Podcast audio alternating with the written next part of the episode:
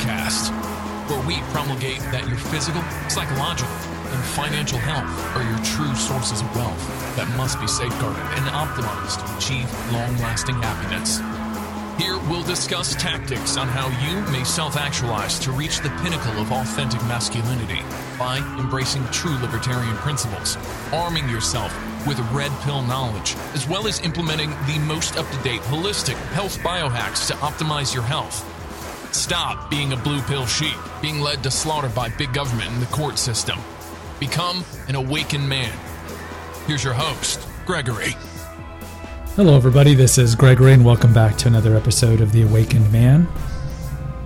I hope you're doing well today. Today we're going to talk about something that might rile some feathers, and finally, some of you girls are going to be like, finally Gregory, you acknowledge that there's bad guys out there. So we're going to talk about deadbeat dads. We gleaned upon this on the episode on the man dropping off his uh, eighty thousand pennies to his, his uh, for his last child support payment. There are men that are deadbeat dads, clearly. And there's certain populations and subcultures that tend to have a higher rate of it. We know that illegitimacy was unheard of prior to the advent of the welfare state. Welfare state really started with uh, F D R and the New Deal, but really kicked into high gear in the nineteen sixties with the Great Society under L B J. So if you look at the sixties, illegitimacy rate was on all indicators less than ten percent. Now in the black community, it's over eighty percent, and in the white and Hispanics, it's over fifty. The majority of kids now born in America are born to out-of-wedlock parents. That's not good for society. We know a broken society is broken because society is made up of families. So when you have a broken family, you're going to have a bun- you're going to have a broken society. So with the illegitimacy, sometimes the men are active participants in raising the kids. Sometimes they have them full-time, fifteen percent of the time. Sometimes they have them fifty percent of the time. Sometimes, most of the time, they're going to have them alternating weekends. But at least they're actively involved.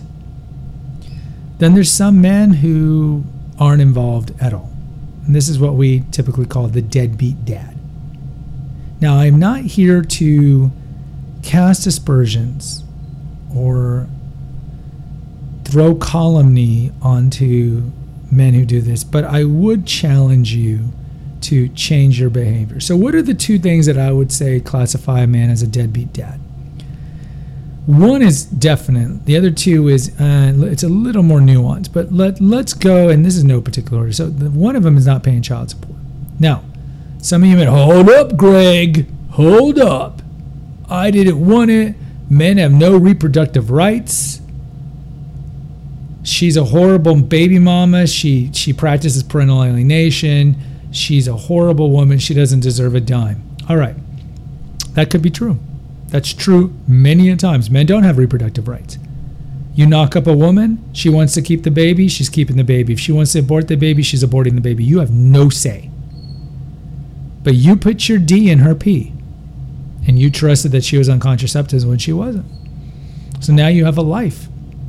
Now the courts, of course, want you to sign the acknowledgement of paternity when the baby's born because it gives you rights to see the kids, but also, of course, they can attach a daddy to it that they can extract the extortion money from. In some states, there's daddy by default paternity laws, like in Michigan, where a woman can put any man on the birth certificate, even men that she hasn't had sex with. And if the man doesn't respond within sixty days, let's say he's in prison or he's out of town, then he's the dad and he's paying child support. We also know there's cases where stepdads can pay child support. We know there's cases where a man finds out that he's not the biological father and he's still paying child support. I mean, again, we don't hate women, we hate the system. The system is set up to screw us. You screwed. But look, you should pay child support simply because if you don't, and more often than not, the government will chase you. They'll garnish your wages. They withhold tax refunds. Of course, you can be thrown in prison. A lot of things can happen. A lot of bad things.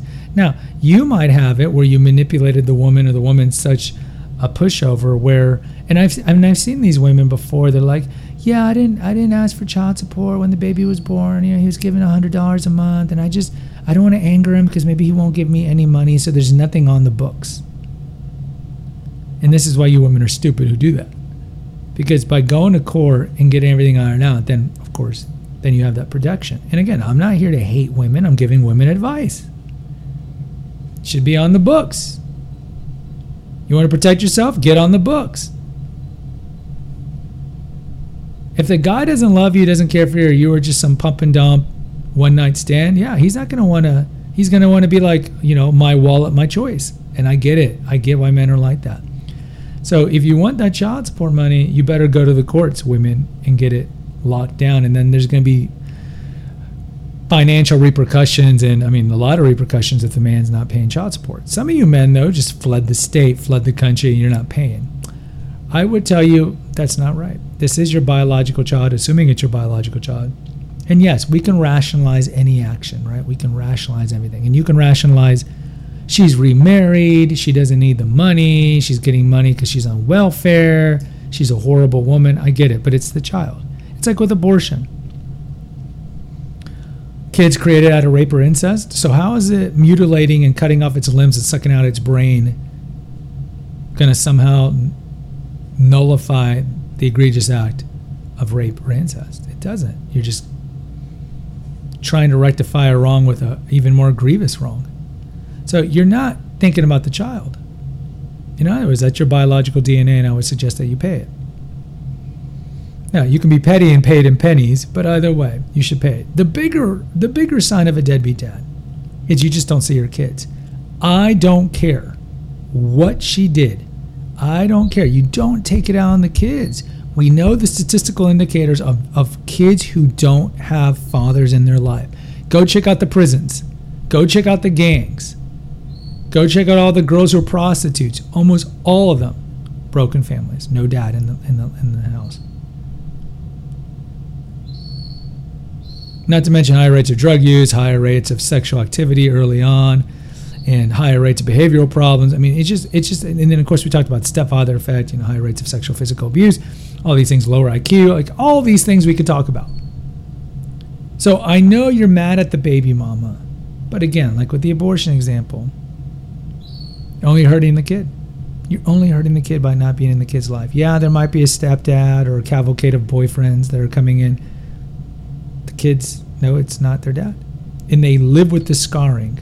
And they're just going to pass it on to their kids. Go to that episode I did, End the Intergenerational Trauma. They're just going to pass it on to their kids. And look, you probably pass it on to your kids because you got trauma. I've talked about my father being an alcoholic. I talk about this over at Confessions of an Obese Child. Father, my my uh, grandmother, her his dad, his I'm sorry, his mother left him and his two brothers on his third birthday. She's just like, I can't handle the alcoholic husband, my grandfather, and she was she bolted. Never saw her again. That's that's traumatic for a three-year-old.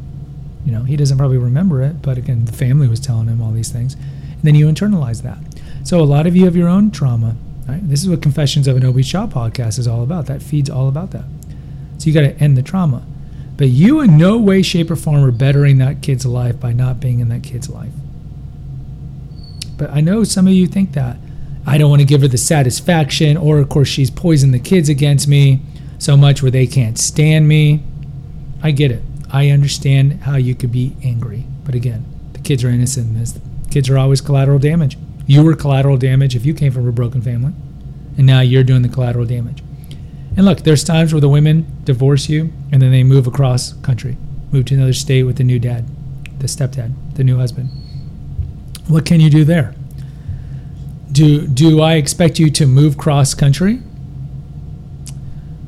I mean, ideally, if you could, that'd be great. I mean, there was a show called The Affair that was on Showtime where the main guy moved from uh, New York to L A to be, because the ex-wife moved out there with the new guy. If you can, if you have that kind of life where you can be virtual or have the flexibility, yes. But if you can't, you don't relinquish your custodial agreement. You can still see the kids on weekends, I'm sorry, on holidays, and then your forty days, thirty days, forty days in the summer. You still need to have an active involvement. Even if she's moved away, you still FaceTime with them. You still see them on holidays. Can't think about you. Once you have kids, even if it's not by choice, once you have kids, you gotta think about the kids. You really have to think about your offspring and the repercussions. She, the, the baby mama, is screwing them up, and she's gonna have to be dealt with on those repercussions in this life, but certainly in the great judgment I've seen in the book of Revelation. But you as well will be judged on this as well. And I don't want you to think, because, you know, put the fear of God in you as the reason you should do it. You should want to be in your kid's life on some level. I get it. You know, it.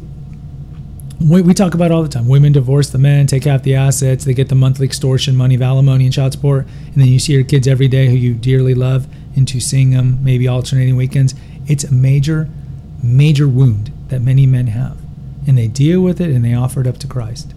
And that's what you should do. But for you men, because in, in your own solipsistic mind, I've thought that it's better for you never to see your kids. You're the ones who need to hear this. You're wrong. And you know this deep down. Unless you have no conscience and no soul, and you're, you're, you have antisocial personality disorder, A S P D, you know this is true. So take a look, a deep look in the mirror. And if you haven't seen your kids in a year, two years, five years, rectify it. You must rectify it. Guys, if you appreciate my content, please post an honest review. If you have an Apple product, it only takes you two seconds. Also, you'll see two links in the episode notes. One is for PayPal if you want to donate some money to help defray the cost of hosting this on a server. And also the link for naturopathic earth dot com, my website. It's hard to type. That's why there's a link in the episode notes. Go to the website. All seven hundred podcasts are over there, plus tons of articles and recipes. On the homepage, you'll see my two books on the right side. Click on that. It takes you to Amazon. You can buy my books there, Kindle or paperback. If not, just buy whatever you want on Amazon within twenty-four hours by going through our links, and we get a two percent commission at no expense to you because we're Amazon affiliates. Collective we. I say we. It's I. I get a two percent commission at no expense to you. Also, if you want to talk to me one-on-one, contact me at clarity dot f m. And lastly, and in some ways most importantly, subscribe right now. Click on the button and post an honest review. I'll read the review once you post it. And if you write something, it's even better. It just helps with the analytics so we can get this message out to more men to help more men. Until next time, take care. God bless. Bye-bye. Thank you for listening to The Awakened Man Podcast. Find us on Facebook at The Awakened Man Podcast page. Subscribe and post an honest review on Apple Podcasts, and consider donating to our crowdfunding account.